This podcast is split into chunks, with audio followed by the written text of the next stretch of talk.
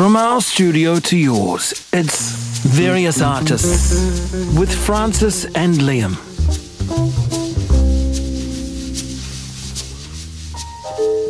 Ahi ohi mari e, tēnā koutou katoa, ko Frances toko ingoa. And ko Sam tōku ingoa. No mai, haere mai ki Various Artists mō tēnei wiki. Welcome to Various Artists. My name is Frances. Uh, you're on Various Artists with Frances and Liam, and usually I do have my co-host Liam alongside me, but he's currently mooching around uh, in Cuba. So I have the Surf Sam, guest producing in the studio today. We'll be with you for the next hour. How are you feeling, Sam? Good, thanks, Frances. Thank you so much for having me. Oh, it's great to have you along. Um, this is your guide to the big, wide art world of Tāmaki Makaurau and beyond for this week. Efai Akine coming up on the show today. I talk with artist Chevron Hassett about Far Far Away, his show opening this evening at Artspace. And I talk to Christian Dimick about his upcoming show, Spilling Heavy Water, which is opening tomorrow morning at Kaukau Gallery in Wellington.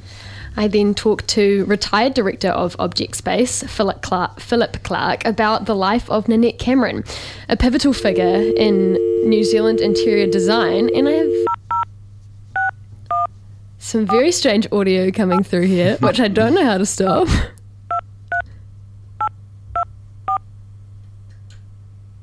Okay, I got rid of it. Thanks everyone. Thanks for being with us on student radio. Um, yeah, I'm talking. I talk with retired director of Objectspace, Philip Clarke, about the life of Nanette Cameron, a pivotal figure in New Zealand interior design who recently passed away at 95 years old. And finally, we have your local arts guide for Tāmaki Makaurau over the next week. He aha o whakaro, we'd love to hear your thoughts on these pieces, so tuku patuhi mai. You can text us on 5395 Waimairane. Give us a call in the studio on 309 3879. Also, after the show, koea e wari wari e ahi ana koutou te whakarongo ki enei kōrero anō he pakihiri roki roki, mā runga i te pai tukutuku o Irirangi Poho me haere ki 95 BFM Irakati.com. You can catch all these chats and more by podcast on the 95 BFM website, 95bfm.com. Oh, don't suffer for your art, chat. Various artists with Frances and Liam. Over the past few years, artist Chevron Hassett has become well known as a photographer.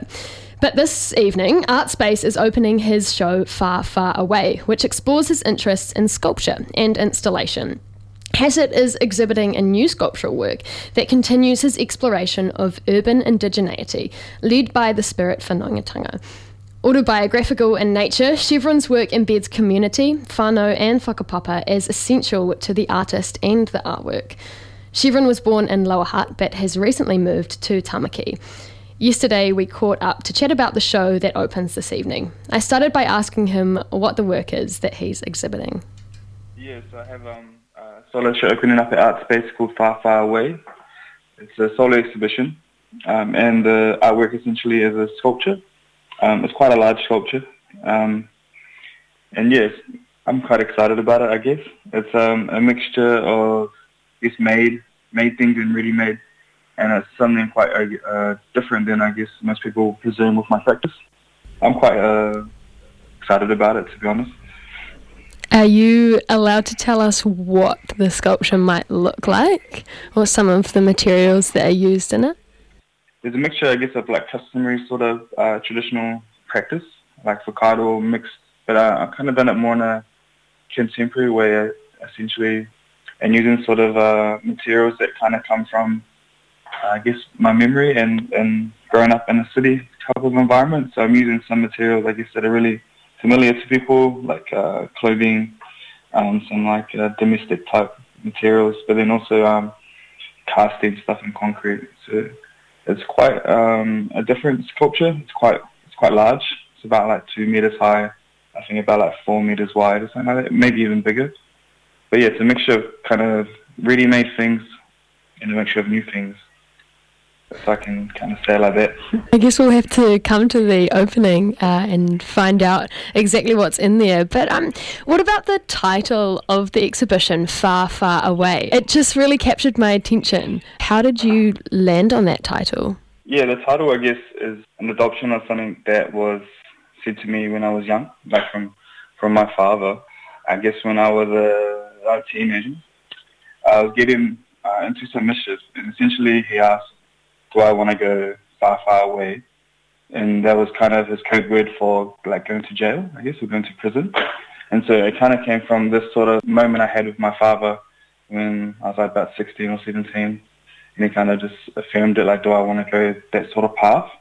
And then, so it came, the, the title kind of comes out of that sort of moment in my memory, but it's also, yeah, switching to more of an optimistic sort of thing too, like thinking about the work, also like, you know, thinking a lot about, I guess, my existence and my mortality, and then thinking about um, my whakapapa and how that might extend forward into the future and thinking about, I guess, death in a way is far, far away. There's a lot of kind of meanings behind it, but also it's kind of, it's got a nice ring to it, so it kind of stuck in thinking of the title. How would you say that moment with your dad impacted your art practice or des- decision to pursue a creative practice?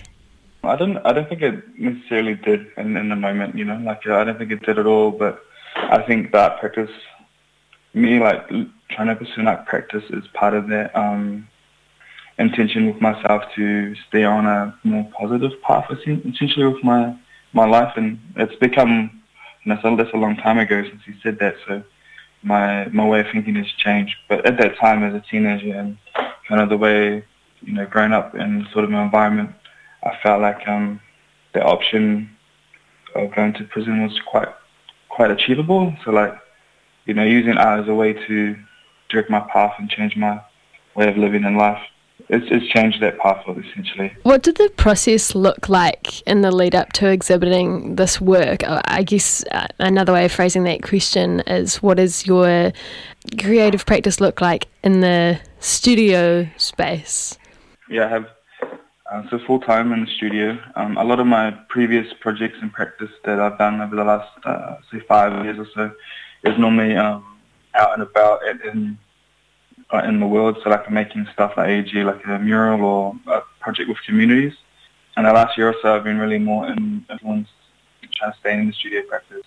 Um, at the moment, yeah, I'm just working on bodies of work. A lot, there's a lot of trying to figure out how to make things because I'm trying to yeah, develop my more like practical and creating skills and making sculptures. For this this work in particular, it kind of spawned about four years ago, five years ago. It came from a memory before then, but the, the original foundations of wanting to make the work, the sketches and trying to figure out how to do it came from a residency I did about four years ago. It's quite a, a clean sort of work, like really um, refined, but it's quite complex at the same time. So it took a lot, a lot of thinking, a lot of working through, a lot of critique with um, my like friends and peers, and then yeah, trying to figure out how to put this thing together.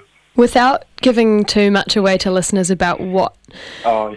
What the work looks like, I know that there's objects of the home of the domestic and the everyday um, that are reflected in the work. What is it about the domestic or the everyday that begs response in you as an artist? A lot of it comes from nostalgia. Um, a lot of it comes from the experience of being Māori and growing up in an urban setting. I think that's something where I draw a lot of strength from and trying to um, use that, use those memories and use that sort of cultural upbringing in a city or in a urban setting to, to reflect how I might view the world and try to give, guess, space for people from similar walks of life to connect to, but then also to offer this opportunity for people from different walks of life to experience maybe uh, different views and ways of seeing the world. I view something very iconic, like very iconic, sort of a staple that most people probably grew up with. And I've mixed that with something quite colonial uh, quite a large symbol of, I guess, yeah, the colonial sort of influence. So it's a, it's a mixture of those sort of things. It's yeah, showing what it was like growing up in that sort of setting. Most homes should have this item. It's quite, yeah, it's very iconic. And I think a lot of people will have um, nostalgia on it. I think a lot of people have memories of hanging, hanging on it and swinging on it. I guess if I could give a, a little hint. There's a little hint for listeners, but they'll still have to turn up to find out uh, find out what it is. You, yes. you touched on this just before being Māori and growing up in an urban setting. The phrase urban indigeneity seems to float around your work and resonate and land with it. What exactly does that phrase urban indigeneity mean to you? It's just my existence. I, I know that it's, I guess it's a, it's a non-Māori terminology of the way of like guess classing yourself. Um, I don't want it to be seen as a sort of a, a label that um, boxes someone in. But I guess at, the, at this time, that's the only way um, I can kind of express that uniqueness within an art practice. I didn't really acknowledge or view that being Māori and being in the city and that was such a abstract thing to to non like Māori. I guess you know society wise now it's kind of normal, but I guess I know a global context it's quite it's quite unique. It's not something forced. It's just, it's kind of come naturally over time and just coming from a lot of I guess more life and personal experiences outside of art. They've kind of yeah affirmed it. Um, and I think it's something cool, like something um, beautiful to be proud of. I think that originally there's a lot of whakama for many Māori or many uh, Indigenous or you know, people growing up in the city that they feel disconnected or they feel not full enough. But there's still pride in growing up in that space and you can, you're still who you are in that space. It doesn't dilute you. I, I want to touch on something that you mentioned there about this experience already being part of you, not something that you necessarily recognized as an experience until you started thinking about it through an art practice. And I know that the the spirit of whanaungatanga is really central to your work and wanted to ask if, if that's something that you have to consciously bring into your work or is that something um, that's already a part of you that just seeps into it naturally? Um, yeah, so it is both in the sense of the whanaungatanga and the sense of, I guess, that, that Māori identity. I didn't actually know I was a Māori artist until someone wrote about it and said I was. And then also the sense of whanaungatanga, like people highlighted this idea of like I'm always working with communities from a background from in projects. I didn't even view it in that way. I was just doing what seemed normal and what seemed like the right thing to do. And this, you know, uh, like in my early sort of 20s, I was doing a lot of sort of youth and community work, and that was uh, translating into a lot of like public murals and public artworks, and working with youth from my high school and, and kind of the region that I grew up in. It wasn't an intentional thing with my practice at all. It was just there was a space of need essentially, and I naturally fit in that space, and I thought it was important that if I could give some time to my community in, in a way any sort of way possible, it's a good thing. And it just happened to be a lot of art projects at the time. But now, like for like the, and you asked me, is something that I try include in my projects? It's changed now because I don't live in my community where I grew up in. Yes. So there is a, there is a sense of longing and miss to my hometown. But you know, I actively try my best to get engage in projects back there, and try my best to also engage in projects back in um, back in the homelands too, of like where my iwi are from. So, so I guess now when I'm away from home, I try to have that intention with my work, but not so much in the location that I'm living now in South Auckland. Um, I haven't really engaged at all the community here because I just got here. Is it a space that you see your practice developing as you uh, commit to spending time in South Auckland? I'm not going to force it. Like you know, like I'm, um, I definitely will be keen to get involved in stuff with uh, other art makers and other communities and just also like projects, yeah, in general. But I understand, like you know, it's not my space to to push anything. Like I can only come in in a kind of more just another person sort of thing. You know, I'm never going to try push anything here in a way that I'm leading it or anything. If you understand what I'm trying Mm, to say. If I can yes. You know, like one thing though that like it's really um what I'm really excited about, like living here in Auckland, um, and particularly South Auckland, is the large sort of Polynesian uh, community or like Pacifica community, I guess, in um, in Maori community. So you know, um, it's like the largest sort of demographic demographic of that in the world is like here in Auckland. So there's a lot of uh, things for me to learn about and for me to experience, and just kind of ways of living and ways ways of living in an urban setting here as well. It's kind of cool to see a lot of brown people, to be honest. Um, and it's it's it's good that um, there's a lot of uh, communities here from different different nations that do a lot of cool stuff. And just have a lot of they have a big sense of like knowing whanaungatanga just in their everyday lives. And it's cool to see. Can we talk about the Arts Foundation Springboard, which I understand you were one of the um, recipients of last year, and through that you've been mentored by Brett Graham. Can you explain for listeners about who, who Brett is and what he does and what your working relationship has looked like? I met Brett in Gisborne uh, a few years ago at some Wānanga over there. And luckily, I was able to receive the Springboard Award um, last year. Um, it's positive because uh, you're able to get, I guess, some pūtea to help support your practice, and you have a mentor. Um, the working, uh, mentor relationship with Brett, the main thing that um, I can say that was beneficial for it is just giving, I guess, clarity and like confidence on ideas or or critiquing ideas. Uh, I've never really had much older sort of relationships in that way, where someone can critique me from experience. I think those are the main sort of things that kind of influenced me and I was really keen on um, moving to, into sculpture and more physical works. And he's um, quite a you know in the New Zealand context, in the New Zealand art and like, in the international sort of art context, he's quite a big artist and has a good history.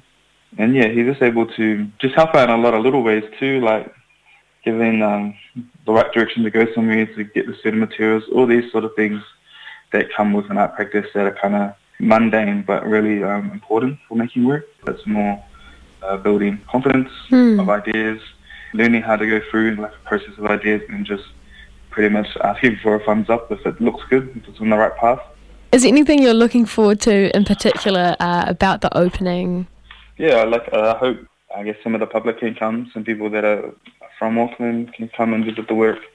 Um, hopefully, people can you know, gain gain sort of a connection with the work and give me their critique on the work. You know, it's something quite different for me, and it's kind of a statement piece, I guess. Yeah, just people come visit the show, celebrate the project, and um, allow the work to do most of the talking for me. But yeah, it's exciting. It's cool. I'm grateful for the opportunity at Space to have a solo exhibition here in Auckland. Yeah, I hope there's more to come. That was artist Chevron Hassett talking with me about Far, Far Away, his new show that opens to the public this evening at Artspace on Karangahape Road from 6pm. The regular gallery hours will resume tomorrow if you'd like to go and visit the show. Next Thursday, the 27th of April at 6pm, Artspace is also holding an In Conversation event with Chevron and artist Brett Graham, his mentor, who he just talked about there in the interview. Both events are free and all are welcome to attend. If you do have any thoughts or feedback on that piece, tuku pātuhi mai, you can text us on 5395 or give us a call in the studio. We're on 309 3879. We'll be back after a short break. What's a seven letter word for Street Fighter? Brawler. Hey, you're right. Okay, what about treasure trunks and six? Chests. They said you were good. Hey, what's happening at Ponsonby Social Club this week? Well, tonight there's. Sheen on So Live, followed by DJs Nick Timms and TDK. And tomorrow. Chica Dayason Live, followed by Kilimanjaro and Grantis. Same old Ponsonby Social Club, 152 Ponsonby Road.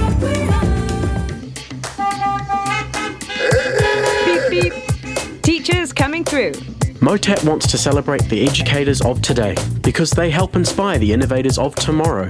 So they are giving teachers, teaching students, and their families free entry all throughout April. So grab your best workmate and skip class to hang out at the Science and Technology Playground of Aotearoa. Free entry for all teachers at Motat until April 30th. Find out more at motat.nz. What kind of music am I into? I didn't. I'm not uh, actually just into one genre. My tastes are very broad and elec- eclectic and broad. Everything apart from country and heavy metal. That's funny because I only listen to metal. And country? No, that's a couple of shows before. The Hard, Fast and Heavy Show. Two hours of punk, hardcore, goats, doom, metal, and thrash with Paddy and crew. Hard, Fast and Heavy Show. 11 pm to 1 am every Sunday night. Only on 95 BFM. Various artists with Frances and Liam. So you can go to the opening for more than just the snacks. Christian Dimick is an interdisciplinary artist based in Te Whanganui Atara, Wellington. You'll know him from his various music, music projects such as Yukon Era Avant Gloss recitals and, most recently, Awning. But you may also recognize his paintings. Christian has been painting full time for the p- last four months from his Wellington studio. This has culminated in a body of work named Spilling Heavy Water, I spoke to Christian this morning about this new show, which opens tomorrow morning at Kaukau Gallery in Wellington. So, first of all, can you tell us a little bit about Spilling Heavy Water? Um, how did it come to be? The show itself is kind of um, a product of the last sort of four months of working for me. Um, yeah, I've been working on this body of painting for, for quite a while now. And I guess like a pretty primary difference between any body of work that I've created up, up until this point, like, is the fact that I've been painting full time for the last four months, which is something like I've never done before.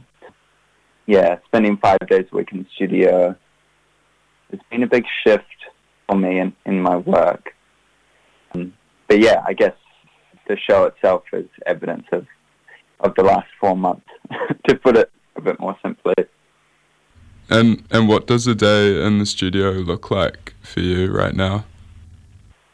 I live I live out in Lyall Bay on the coast in in Wellington, and I always catch the bus in, and then get off the bus a little bit a little bit uh, earlier than my studio, which is on Courtenay Place, and I'd sort of walk for a while and get to the studio and have a coffee. And I can't really work in the evening, so I'll get there at like at maybe eight or nine o'clock and work till work till sort of three or four in the afternoon. So normally there's like a few hours of reading and lunch and a few hours of painting, just depending on on the day, you know.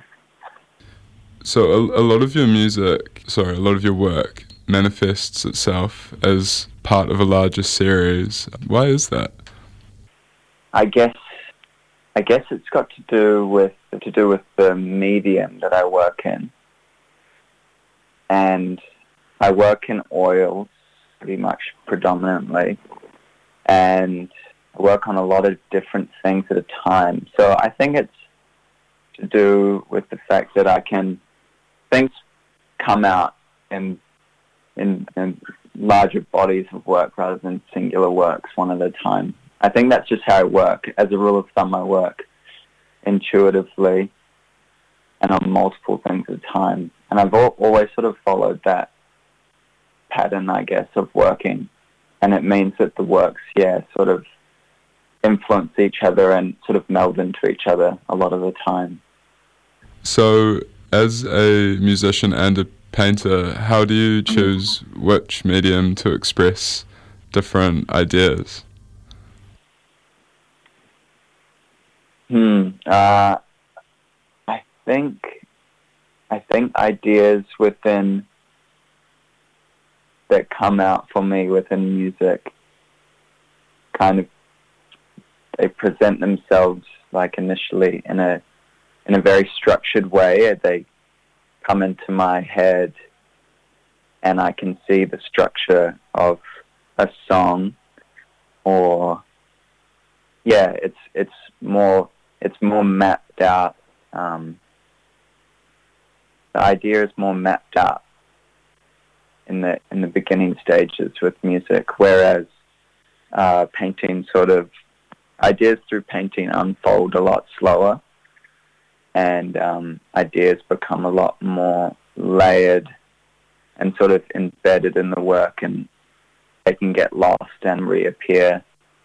Whereas music is, the ideas for me that come out in music are a lot more um, cohesive and structured and maybe a bit more, uh, maybe a bit, bit simpler, I think.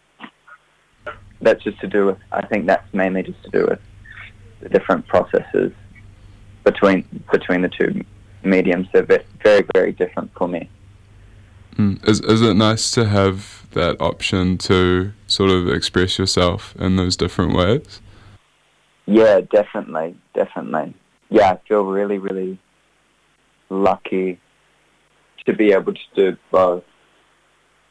Because if one is starting to feel a little bit um, worn out, I can always sort of I always want to be making. So if one feels worn out, I can move to the other. Norm- normally, it's sort of the end of a when I like finish a body of work for an exhibition and and get the work up in in wherever I'm showing it. That's normally the next few weeks that follow will be quite a productive time for for music um, because I have that space. But normally painting is sort of a it's the priority for me. Because your your new EP, My Friend Dog, came out just last month. Mm. Do do they ever feel related? The your um different projects between between painting and and the music. Yeah. Yeah, I guess you could say that they they are related because you know they it would be hard for them not to be. You know, um, I think because a lot of my painting is based in autobiographical sort of circumstances or memories and I think I think the main difference is is that I look back when I'm painting um, a lot. And in contrast the music writing music is a very sort of present thing. And like I for the EP I just released there was a lot of sort of fun collaboration with my partner and would sort of write like silly little songs together and lyrics and sort of joke around. And it was almost collaborative and very present whereas uh, painting's a bit more uh, meditative and, and quiet maybe but they're both yeah I guess they both stem from somewhere similar inside inside of me I just also wanted to mention that I saw one of your artworks, um, Parting Song, in number seven up here in Tamaki. Um, oh, in, in the bar. Yeah, yeah in the yeah. bar. Yeah. How does it feel to know your art's on display um, around Aotearoa? Yeah, it's really, um, it's really nice knowing that um, people want to put it up. You know, for I mean, for say that example, the in the bar or in the restaurant or whatever to know that um, other sort of the whoever bought it, the owner of the place, or they want to the fact that they want to show it to other people and would be sort of happy to have it in in their space. It's yeah, it's really nice and sort of reassuring that I'm doing something that people um, can enjoy. I guess, yeah. So that kind of brings our interview to a close, but I just wanted to ask um, what does the future have in store for you, Christian? Um, this year, I've just got this show. Um, the band I'm in, Recitals, has been doing some more recording. So that's really exciting. So maybe some new, new music there, and my partner and I my partner Ruby and I we have a show in in Auckland um, in July at uh, Colburn Estate. So after this show, just sort of working towards a new body of work for that, which is really exciting to get to collaborate with my partner. It's been a couple of years since we've done that, so yeah, it's really exciting. Mm, that's a very special thing to be able to have that creative output with your partner. Yeah, yeah. I should add. Sorry, she's a, she is a um, painter as well. As well. That was Christian Dimick talking to me about his new show, Spilling Heavy Water. It opens tomorrow morning at 10 o'clock at Kaukau Gallery in Wellington. Um, you can text us in on 5395 if you have any thoughts about any of the pieces in this show. Here's a track from Christian's new EP called My Friend Dog.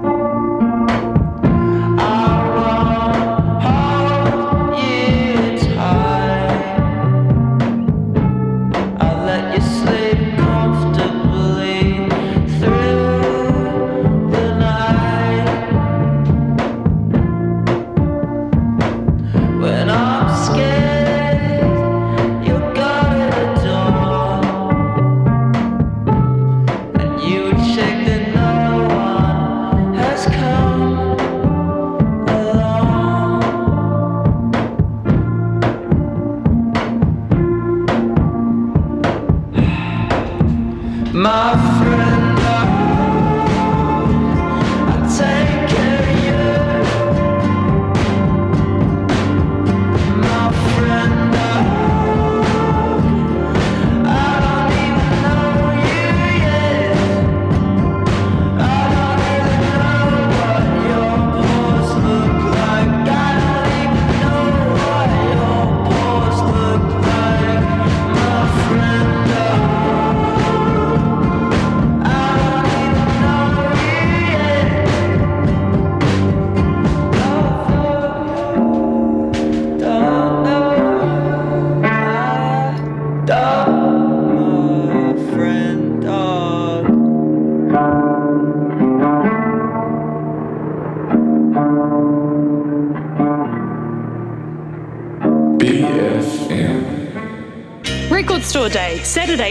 22nd. Southbound is the place to be. No gimmicks, no frills, just the best selection of Record Store Day releases. In store only. Saturday, April 22nd at Southbound Records. Get my mind on the job. Yes, I am. The rhythm selection, you know. Every Monday night from 9 till 11. Dub it and guest selectors play the full range of ghetto sound. Roots reggae, beat band to hip hop, dub style, true to the latest dancehall vibes. Yeah, man. The rhythm selection, boy, the rhythm selection. Why, why, why? The rhythm selection, boy. From 9 to 11 and 95 FM. Dub it and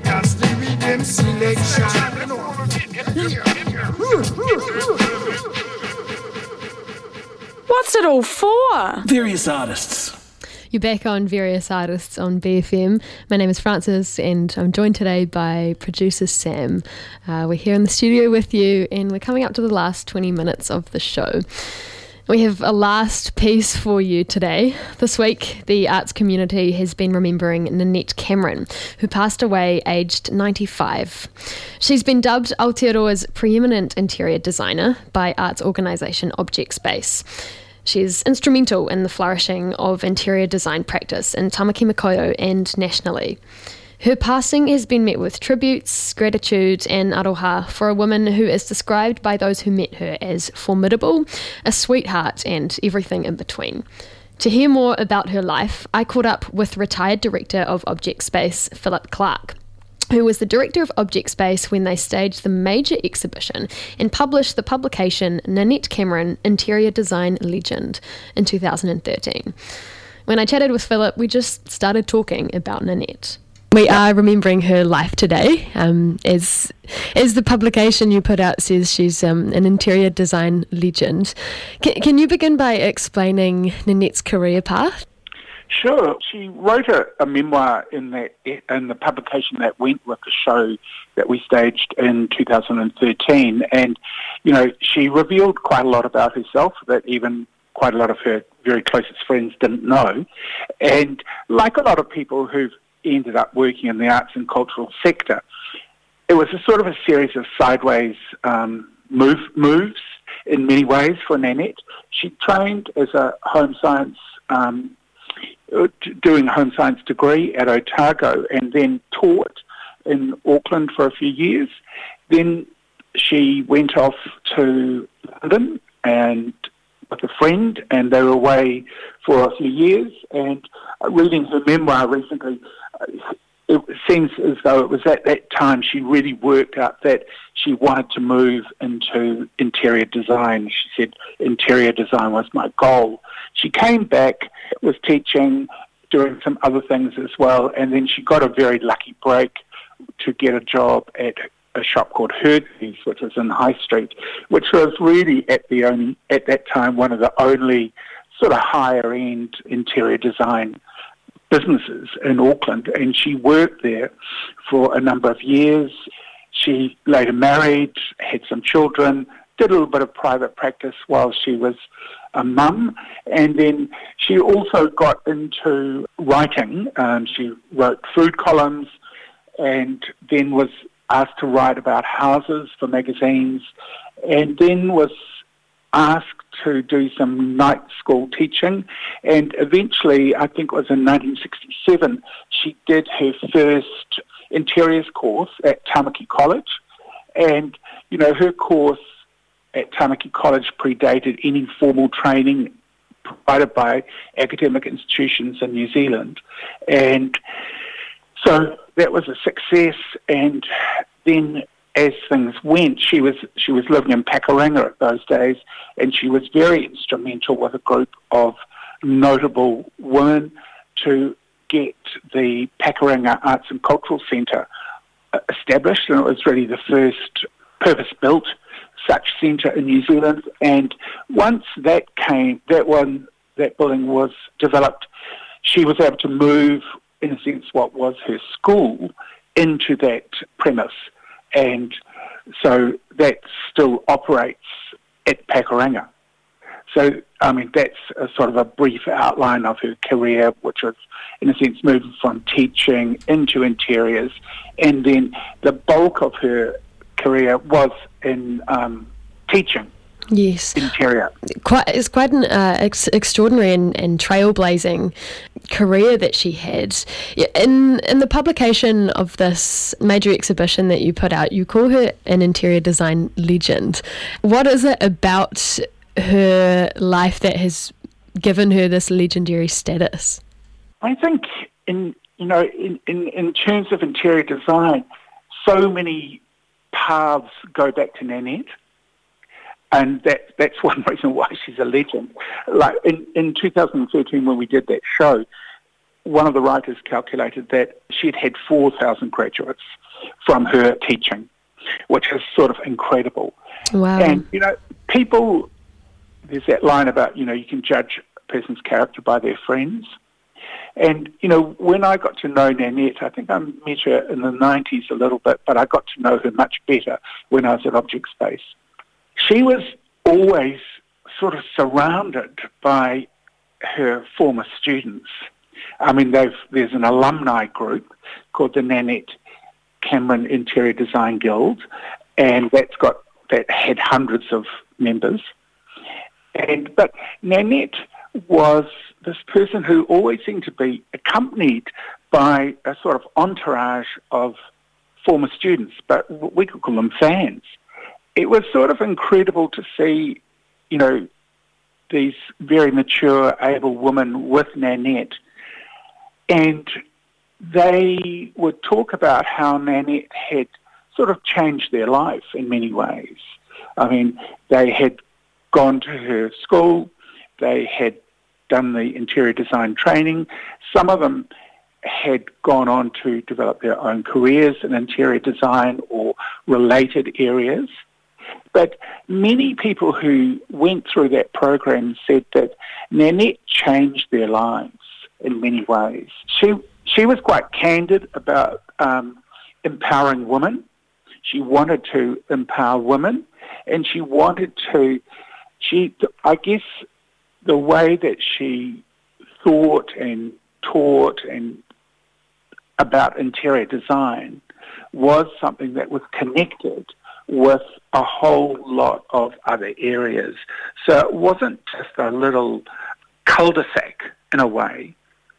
And so she talked she talked about interior design in relation to architecture, art, engineering, environmentalism, history, literature, photography, philosophy, all of those things. And so people, you know, re- relayed their teaching is that being taught by Nanette is that it was a sort of a very immersive experience that wasn't just about, you know, what we might say textile furniture and, you know, materials, that sort of side of things. But she introduced them, in a sense, to the whole world. Wow. And actually, one of the writers, Dr. Rachel Carley, wrote an excellent um, essay for the publication. She said, you know, Nanette's approach made the personal political. And actually, I've got her essay in front of me, and Rachel talks about um, a theorist who says interior design is interdisciplinary in its nature.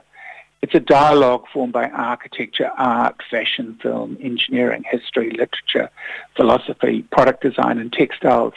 And I think that, you know, one of the great things about Nanette is that that, well, that view of interior design is a very contemporary view, but somehow Nanette understood that way back yes. in the 1960s. Right from the beginning.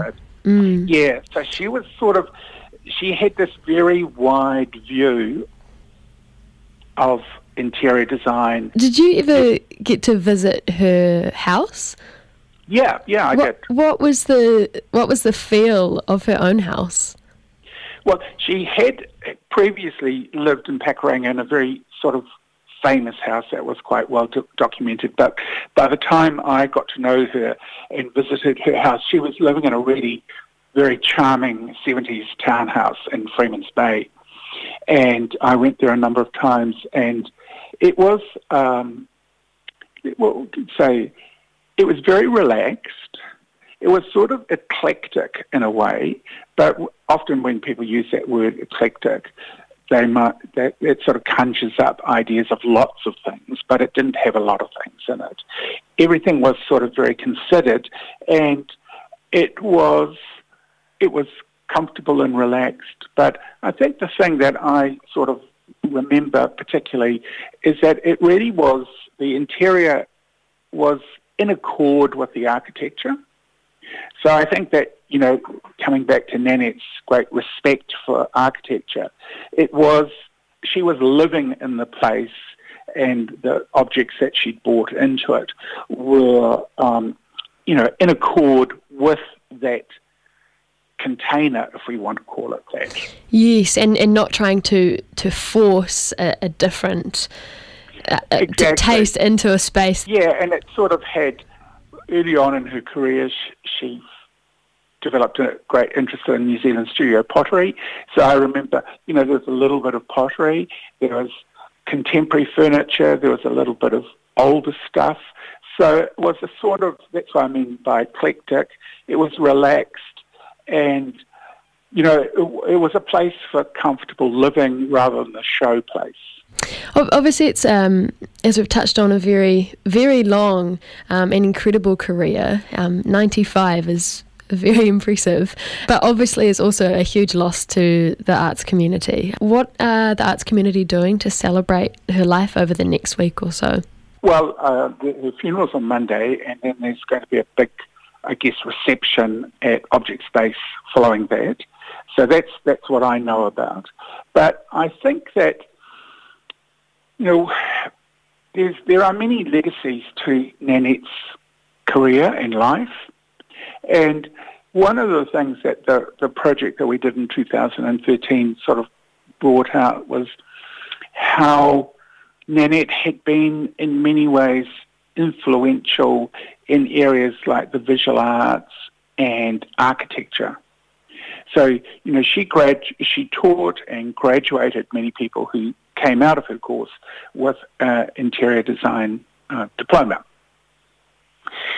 Out of that, all sorts, some of those people went on to commission, you know, pieces of New Zealand architecture. And she was, in fact, her teaching and herself were very um, influential for, you know, uh, leading architects getting commissions.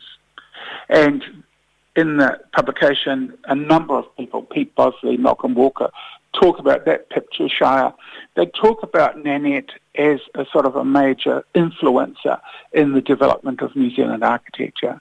And I think similarly in the visual arts, Nanette created a great awareness amongst her students and those uh, graduates about the value of the visual arts and a number of visual arts buying groups were formed and have gone on. One of them, I think, that, you know, does definitely go back to Nanette, um, is still going, the Stitchbury Group, mm. 30 or 40 years on. And so I think it's not so much just about what the visual arts community doing and now, or the arts community is doing now, I think that her legacy is alive and well in many different forms. And of course, Nanette, with a number of people, as I said before, were very influential in creating a number of institutions in Pakuranga that um, they were the Pakuranga Arts and Community Centre, and then what was called the Fisher Gallery, and they're now both amalgamated into Te Tuhi.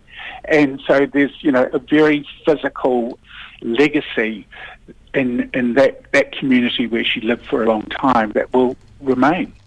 That was retired director of Objectspace, Philip Clarke, talking with me about the life of interior design legend Nanette Cameron, who passed away last week at 95. You're on various artists with Frances and Sam. Sam's going to introduce a track. Oh, my mic is on. Your mic is oh on, my God. Sam. I'm so sorry. It's been a while um, since I was last in studio. Um, this track is called Miss Modular and it's by Stereolab. We'll listen to this before we get into the art guide for today. Catch you soon.